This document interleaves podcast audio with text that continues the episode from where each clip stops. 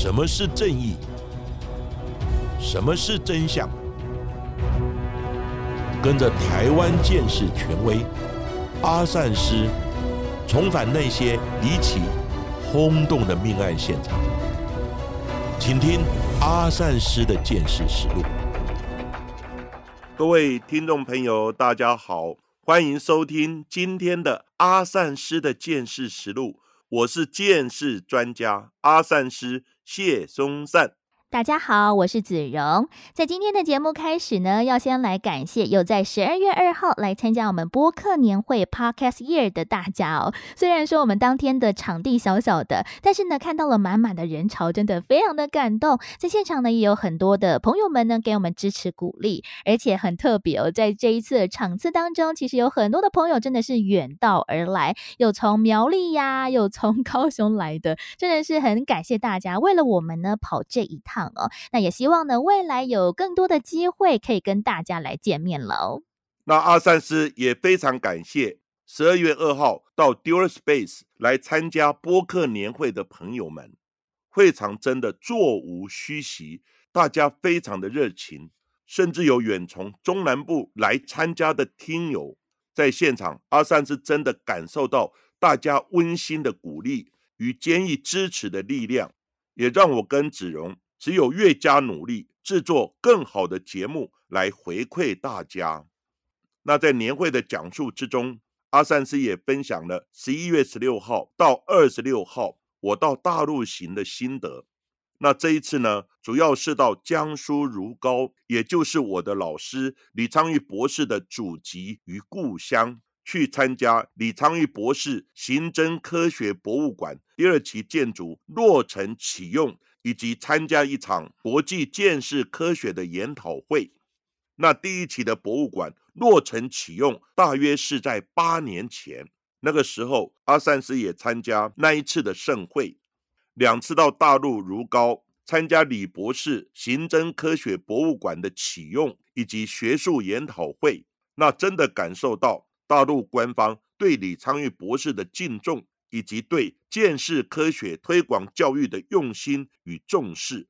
那博物馆里面除了有建识科学的介绍以及刑侦器材的展示之外，他们还将李昌钰博士经手过的许多知名或重大的案件，将案发现场以一比一的大小立体真实的重现，再配以动静态的说明，真让人耳目一新，倾羡不已。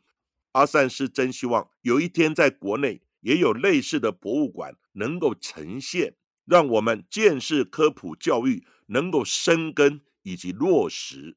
也希望未来有机会，我们能够在各个地方来举办活动，来跟大家分享，包含了像是节目的直播啊，还有阿善师的见识专业了。不过呢，阿善师在讲座当天，或者是在我们的节目当中，也都曾经提到啊，因为现在的 AI 科技其实是高速的发展当中，无论是 Chat GPT 或者是 AI 制图，甚至 AI 变声等等的科技，在这一两年内有更多元的运用了。不过呢，也衍生出了许多。诈骗的新伎俩，让原本就十分猖獗的诈骗案件又变得更加的真假难辨。而现在的银行都必须来挖角数位科技建设的专业人员，来担任银行或者是金融机构的资安长，来守护客户的个资以及诈骗的预防哦。不过，在早期的金融机构的防护机制还是非常的传统，大多都以保管箱、保险柜、金库来存放现钞、黄金、珠宝、合约或地契等等贵重物品的首选。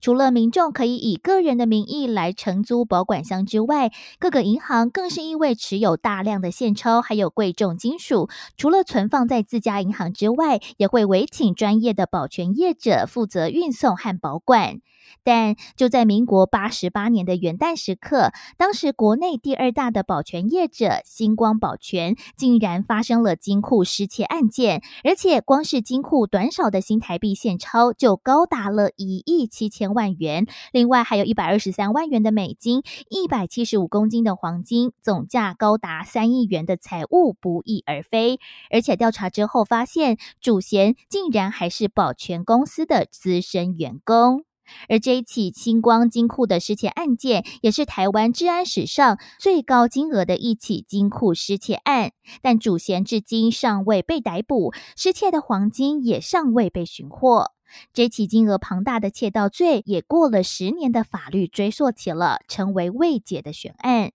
到底这三亿元的财物如何坚守自盗？为何无法寻获失窃的财物呢？而这一起世纪窃案的主嫌到底又逃到哪里去了呢？阿善石，是的，这一起星光金库被自家员工坚守自盗的案件，因为他失窃的金额非常的庞大，而且过程也很离谱，所以呢，经过新闻媒体的大幅报道之后，也引起社会大众。热烈的讨论，大家都很担心自己存在银行的金钱，或是保险柜里面的贵重东西，是否有一天也会被偷走、消失不见呢？说到这一起金库失窃的案件，案发的时间是在民国八十八年，也就是西元一九九九年的元旦时刻，当时大家都正在经历三天欢乐的连续假期。这也是千禧年之前最后一个元旦，那台湾各地也都有许多特殊的庆祝活动。等到一月四号新年第一天的上班日，位在台北市建国北路一段的星光保全总部，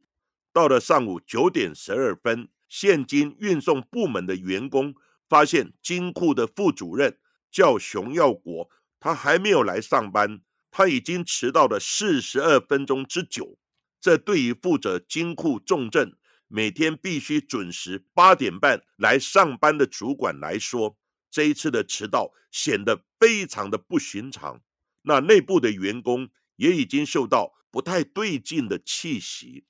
金库的主管一方面积极来和熊耀国取得联络，另一方面也从银行的电脑记录中发现。金库进出的记录有明显的异常，于是马上派员立刻进到金库来清点，没想到发现金库里面的现钞真的短少了，还来不及仔细清点到底失窃了多少财物。那星光保全的总经理叫王朝野，立刻决定向警方来报案。不过他不是直接联系当地的警察局。而是直接通报刑事警察局，并且听从刑事警察局的建议，暂时封锁金库失窃以及可疑的嫌犯熊耀国的相关的讯息。位在建国北路的星光保全总部，地下室的金库可以说是集团的得意之作，特别斥资了八亿元打造这座固若金汤、坚若磐石的金库。但没有想到，才启用短短两年的时间，就发生了如此重大的金库窃案，无疑对集团来说是一个非常重大的打击。经过仔细盘点失窃财物之后，发现这一次的事态真的严重了。因为金库当中短少的新台币现钞就高达了一亿七千万元，而除了现钞之外，还有美金一百二十三万、黄金一百七十五公斤，总价值就高达三亿元的代管财物，在短短的三天元旦的连续假期期间不翼而飞，也创下了全国治安史上最大的窃盗案件，也是金库失窃案件当。中金额最高的一次，警方也到场仔细的搜证，发现金库的保全以及防盗的设备，无论软体或硬体都没有被破坏的迹象。而要开启金库，也需要多把不同的钥匙以及密码。那到底窃贼是如何通过层层的关卡来窃取大笔的财物呢？根据了解。在星光总部通往地下室的车道下来之后，先有一扇铁卷门，而铁卷门的旁边就有警卫室，负责看管人员的进出。那警卫室后面又有中控室来监控金库里面的一举一动，而中控室的后方就是金库的区域。要进入金库，也必须告知你的来历，并且由中控室的值班人员。来操控第一道铁门，你才能进入。那在进入金库后，还有分区，在整理完现钞、黄金等财物之后，会进入大金库 A 以及大金库 B 的区域。而大金库 A 里面还有小间的库房，每一个库房都有各自的电子密码的门来控管，也必须透过持卡、密码或钥匙才能够进入。它的管制是十分的严密，所以呢，想要进入金库并不是一件简单的事情。那到底又是谁有通天的本领，可以指导黄龙闯入金库来行窃呢？原来金库有一张万用卡，用它就可以通过层层关卡，而这张万用卡就在消失的金库副主任熊耀国的手上。也根据系统的设定，透过万用卡进入金库，就会在电脑的记录上面显示强迫进入，并不是一般正常进入的状况。而调查后也发现，电脑记录是显示强迫进入的，所以就表示说是熊耀国持有这张万用卡侵入金库的。而星光保全的高层包括了去年六月才接掌董事长职务的陈玉璞，还有总经理王朝野以及金库等等的主管，立即成立了危机处理小组，针对这一次事情的缺失来进行检讨。而董事长陈玉璞先是下令，隔天一月五号，银行一开门，就把星光保全在银行的定存单解约，把公司的现金调回来，来指引一月四号银行开门之后的现钞需求，立即调度三亿元的资金来带电。就连星光集团的董事长吴东进都难掩震怒之情，马上调派了资深的顾问来进驻星光保全，巨细靡遗的检视各项的流程。而星光集团的董事长吴东进私底下也对员工们表示：“我希望这是星宝最后一次失误，也希望是台湾保全业最后一次的失窃案件了。”而星光保全在发现金库失窃的当晚，他们就紧急召开了记者会来说明，并表示不排除是公司内部的资深员工涉案。不过目前并没有直接的证据能够证明熊耀国有窃盗的事实，所以公司并没有公布熊耀国的姓名等相关的资讯。那这一名金库的副主任熊耀国，他是从基层做起，已经在星光保全服务了有十四年之久。那他的岳父是一名将军退伍，岳母是上校退伍。他的妻子肖小丽也是政战学校毕业。那熊耀国他本身也是士官长退伍，家庭十分的单纯，十多年来工作的表现也非常的细心负责，因此公司才会让他掌管金库管理这么重要的职务。案发之后，公司的高层也都非常的讶异，完全没有想到熊耀国有坚守自盗的可能。警方先是到熊耀国位在永和的住家来搜查。这个时候，熊耀国的前妻主动从床底下拿出了一个沉甸甸的行李袋，里面总共有五百万元的现金，并且跟警方表示，他在一月二号睡觉起来之后，就发现房间出现了这个行李袋，上面附有一张纸条，写着这是小孩的教育费还有安家费。不过，这张纸条已经被他丢掉了。此外，前妻也表示，熊耀国曾经对他说过，他要干一件大事，这也证实了熊耀国坚守自盗的可能性。不过，光是黄金就重达了一百七十五公斤。熊耀国真的有可能一个人搬运完所有的赃物吗？警方怀疑至少还有两到三个共犯，而且也不排除有公司内部的人员来接应。警方也同步追查当天有执勤的另外一名金控中心的郑姓副主任。郑姓副主任他表示，一月一号晚上七点多，熊耀国当天应该是休假的状态。但是呢，他却按了对讲机，说要进入公司来加班。不过，按照工作的守则，休假的人员是不应该到金库中心来的。所以呢，郑信副主任就拒绝熊耀国进入。两个小时之后，熊耀国又再次的出现。他说这一次是取得科长的同意到金库来督查，所以呢，他就开着一台黑色的轿车。顺利的进入公司地下室的金库区，熊耀国开始想方设法支开所有在金库区的同事。他说：“为了慰劳同事在元旦连续假期还要值班的辛劳，所以呢，他带了饮料、给正在整超市整理钞票的两位同仁，而且呢，要副主任早一点回家去陪陪孩子，修复呢亲子之间的关系等等话术来欺骗同仁。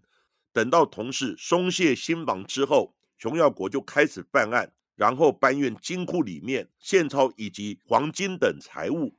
但是调阅监视器的画面后，却发现一月一号晚间有十四分钟的关键时间点，录影设备都是被暂停的状态。而另外，在一月三号晚上十一点多，也有一段大约四十七分钟监视器停止录影的画面，而且在停止录影的前后，画面都一切正常，表示说机器不是故障，而是人为按暂停的。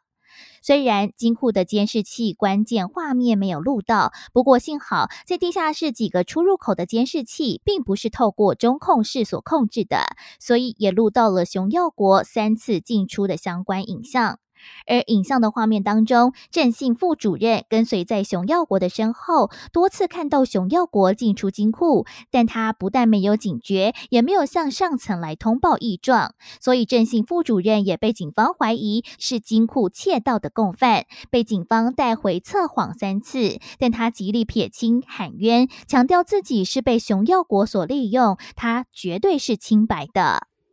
郑信副主任也通过了测谎。也没有实质证据能够证明郑信副主任的涉案，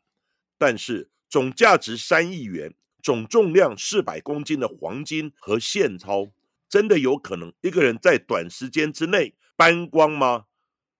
在一月四号凌晨一点四十分左右，熊耀国被发现开着运钞车离开金库的地下室，一直到凌晨三点钟左右才开回金库来停放。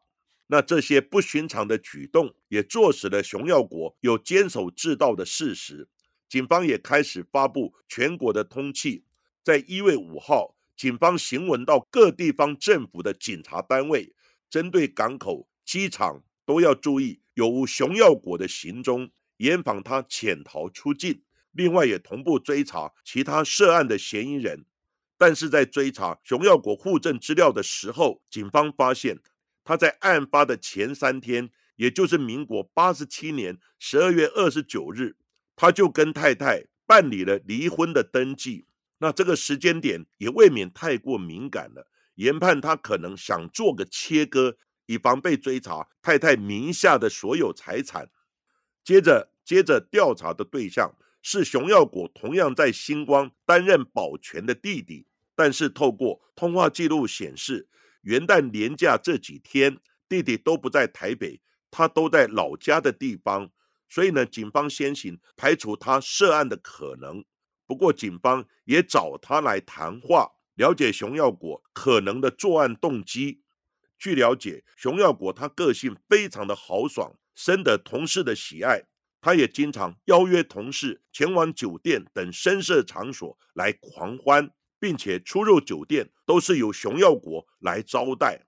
那他也在酒店认识一名陈姓的小姐，两人也发展成男女朋友的关系。那警方怀疑熊耀国的犯罪动机，就是因为上酒店花费庞大，在入不敷出的情况之下，他见钱眼开，才坚守自盗，犯下了震惊全国的金库窃盗案件。除此之外，另外一个犯案动机，可能是因为熊耀国对于部门经理非常的不满，因为只要金库的金额有短少，经理就会要熊耀国自掏腰包来补齐。而且在前一阵子，十二月二十七号，公司才公布了人事命令，没有他的份，熊耀国并没有顺利晋升，所以可能因此而心生不满，才一不做二不休，铤而走险，窃取公司财物。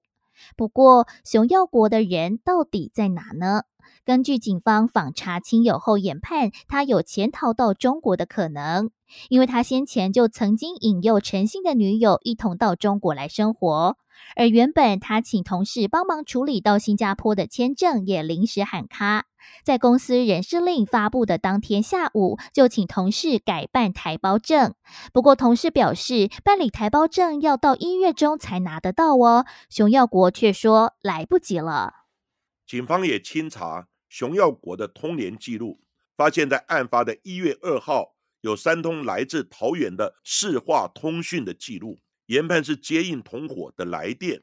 也根据基地台的移动轨迹，发现他在二号凌晨载着黄金离开公司之后，就走省道，在一点四十五分左右就来到了桃园交流道。不过两点半，他就回到位在永和的家中，而熊耀国应该也是在这个时间点，将装有五百万现金的行李袋放在前妻的房间里面。警方追查这三通来自桃园的市话，发现是一位谢姓男子的住家电话号码。那这一名谢姓男子，他是中油的船长。警方怀疑这一名谢姓船长有可能要将黄金运出海外来销赃。不过，经调查他的生活背景、各种记录之后，发现这一名谢姓的船长也没有异常的状况。但是，谢姓船长的太太表示。有一位姓毕的男子和一位姓杨的女子，曾在一月二号凌晨在他们家打牌。事后也证实，这几通电话就是这一位毕姓的男子叫毕荣成，借了谢姓船长家里面的电话所拨出去的。毕荣成也成为了整起案件追查的关键。发现熊耀国和毕荣成因为热爱钓虾而认识，在案发之后，一月二号，熊耀国也马上约了毕荣成在桃园的钓虾场见面。打开后车厢，只见满满的黄金。熊耀国问毕荣成是否有现金可以跟他换黄金呢？但是毕荣成表示说他没有那么多的现金，熊耀国就转要毕荣成找另外一名朋友陈文树来协助他逃往海外。一月三号下午，熊耀国和陈文树两人见面，而熊耀国也再次的进入到了公司的金库去拿现钞。警方查出，这一次星光保全的金库窃案是以熊耀国为首，另外的主嫌还包括了陈文树，还有林阳田，其他还包含了毕荣成、陈姓、郭姓、杨姓等等的九名的嫌犯共同犯案。有些是协助偷渡、伪造证件、租屋，或者是协助销赃，还有藏匿赃款等等。不过，陈文书还有林阳田早就在案发之后几天就潜逃出境，到中国躲藏了。但是熊耀国却没有出境的记录，研判他还躲在台湾某个角落来避风头。星光保全也寄出了一百万的奖金，要悬赏捉拿熊耀国。警方也持续对他发布了通缉。那熊耀国的前妻和弟弟也透过媒体亲情的喊话，要熊耀国出面来投案，早日面对一切。不过最后他迟迟没有出面。坊间也有传闻，有黑道也想要黑吃黑，他们也悬赏一千万要抓到熊耀国，并且要抢走他手上的现金以及黄金。警方经过一两年的时间持续的访查，也暗中持续监控熊耀国的亲友，但依然还是完全掌握不到熊耀国的下落。那也有多次民众报案指称，在河边、海边有浮尸，疑似是熊耀国。但是根据警方的调查比对，这些都不是熊耀国的尸体。那熊耀国的老母亲也多次到庙里去求签。但是都得到大凶的结果，这是否也表示熊耀国真的凶多吉少了呢？人找不到，黄金也消失无踪。警方将失窃的黄金特征等等的资料询问给所有的当铺、金饰店还有加工业者，但是业者也完全没有这批黄金的下落，所以警方怀疑这批的黄金应该也还藏在台湾的某个地方。直到了民国九十二年，也就是案发之后的四年过后，刑事局的侦三队根据线报来研判，黄金可能埋藏在桃园市普兴路某一处的室内停车场的地底下。警方得知，这处停车场原本是一座钓虾场，而热爱钓虾的熊耀国在案发之前也时常穿着星光保全的制服到此光顾。不过，因为这处的钓虾场生意不好，在民国八十八年一月中起就办歇业，二月十一号才变更为停车场。不过当时因为适逢农历新年，停车场业者在十五号左右才填平吊池，重新的整地。而其中一月中旬到二月十五号，大约有一个月左右的空窗期，不排除熊耀国可能是趁着这一个月场内无人的机会，趁机埋藏黄金赃物的。警方在九十二年十一月十二日也大肆开挖位于桃园市普兴路的这一处停车场。也使用金属探测器来侦测有无金属的反应。不过挖呀挖呀挖的，一路从早上十点挖到晚上八点，挖掘的面积已达十多平之广，以及两公尺之深，但是仍然没有发现黄金的下落，反倒是引来附近上百位好奇的居民围观，以及现场。有多名的刑事局霹雳小组的警员手持乌兹冲锋枪，或者是 M 十六步枪，在现场严密的警戒，两者形成强烈的对比。最后，警方的挖金计划也无功而返。在后续，警方也逮捕了几名的共犯，同时追回了些许的赃款，但是三名的主嫌依然逍遥法外。再加上。当时两岸并没有司法互助相关的协议，所以呢，也无法请中国的公安来协助我们逮捕潜逃到中国的两名主嫌。而熊耀国至今依然是下落不明。这一起轰动一时的星光宝泉金库的窃案，也因此慢慢的沉寂了下来。由于熊耀国所涉犯的窃盗罪，以旧刑法的窃盗罪追诉的时效只有十年。检方认为，熊耀国的犯罪时间是从民国八十八年一月二号起算，但至今通气无着，已经超过了十年的追诉权的时效，不得再行追诉，只好对熊耀国不起诉。而这一起台湾治安史上金额最高的一起监守自盗窃案，也就此成了悬案。那这一起星光金库被自家的保全坚守自盗的案件，当然引起新闻的重视以及大众的担忧。不过，根据阿善师以往办案的经验，不管歹徒你多会躲，人总要食衣住行。所以呢，除非歹徒已经死亡，否则呢，百密一疏，总有暴露行踪的一天。在阿善师以往办的案件之中，不乏十年。二十年甚至三十年才破案，或是抓到歹徒的案件，再加上这一起金库的窃盗案件，它的追诉时效已过，所以呢，个人研判很有可能在这几年之间就会有线索知晓这些人的下落。而且，虽然刑法已经无法追诉，但是仍有可能一些人为了赏金或是黑吃黑，会利用各种的方法来找人。企图从中获利，或是分一杯羹。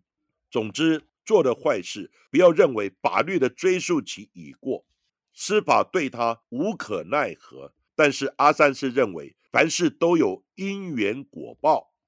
像这一起案件，歹徒犯了罪，除了内心道德的惩治，以及他会担心害怕之外，也许有一天他被人发现了，甚至可能遭人追杀、绑架。或是勒索等等，总之，人不要做坏事，要心存善念，走好路，做好事，不贪不义之财，那我们的生活自然会过得清安自在，怡然自得，不是吗？在这边呢，也要特别提醒大家，如果大家家里有租用金融机构的保管箱的话，也要时不时的去查核存放的贵重物品的项目哦。因为偶尔也会有新闻爆出保管箱的现金、黄金或者是贵重物品被调包或者是失窃的新闻，所以就有律师强调说，保管箱不是保险箱，不是放进去的东西就一定保险呢，并且建议大家除了要定期检查之外，拍。照还有录影仍然具有佐证的效力。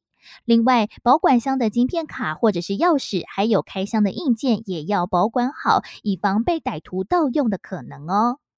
而今天的星光保全的金库失窃案件就为大家讲到这里。在今天的阿善师见识实录的节目最后，同样也来感谢近期赞助我们的听众伙伴，感谢阿兰、轩巴、Gloria、拉拉，还有公司里的老屁股台南水电工，以及还有三名没有署名的朋友，感谢这一群朋友们的热情赞助还有支持了。另外呢，Gloria 拉拉说，阿善师见识实录节目是。我从首播的时候就开始听了，非常感谢你们准备精彩的故事，陪伴我升学考试的时间。另外，还有一名没有署名的听众朋友说，我是潜水两年的听众，很喜欢子荣还有阿善师的口条。之前失眠到吃安眠药也睡不着，你们的节目陪伴我很多失眠的夜晚。人生第一次的抖内就献给你们啦。真的非常的开心，也感谢大家在每个重要的时刻的陪伴。那我们阿善师见识实录的节目，在未来也会持续直播来陪伴大家哦。在今天节目的最后，阿善师要推荐一则非常特别的陶艺展活动，因为我现在也担任士林地检署被害人保护协会的委员以及志工，从原本在职的时候。利用科学见识的方法来侦破刑案，将加害人绳之以法。而退休之后，有机缘加入了被害人慰问、关怀以及保护的工作。那现在阿善师要推荐的这一项非常特别的活动，叫做陈子云个人的陶艺展，它的名称也叫做“寻找冬天的太阳”。那展览的时间。到明年，也就是一百一十三年的一月七号，展览的地点是在新北市立莺歌陶瓷博物馆 V One，也就是地下室的陶艺走廊。那为什么阿善师要特别推荐这个活动呢？因为展出人叫陈子云，他是一位非常优秀以及深具潜力的陶瓷创作家。他毕业于台湾艺术大学工艺系的研究所，他的作品在历次的竞赛中获奖无数。他也是台湾新时代中少数兼具造型创作以及实用价值的女性青年的头一家，而他的作品总是带给人一种温暖、甜美以及敦厚的正能量。无奈天际英才，在去年六月份的时候。发生了一场严重的车祸，夺走了紫云即将大放异彩的宝贵生命。他生前就有几项参展的计划，因此士林地检署犯罪被害人保护协会也帮助家属来完成紫云生前的愿望，而筹划了这一次的陶艺展。阿善是真的恳切希望我们节目的听众朋友，如果你有空的话。在明年一月七日以前，能够到莺歌陶瓷博物馆来参观紫云精美的陶艺创作，感受它的正能量，也给在天堂的紫云送上你诚挚的祝福。非常感谢大家。好，今天的节目我们就讲到这里，谢谢各位收听阿善师见识实录。如果喜欢我们节目的话，欢迎在 Sound On、Spotify、Apple Podcasts。还有 KKBOX 上面来订阅节目，并且踊跃留言给我们，要记得给我们五颗星的评价哦。同时，也欢迎大家多多利用平台来赞助我们的节目。那下一集也请大家继续听下去。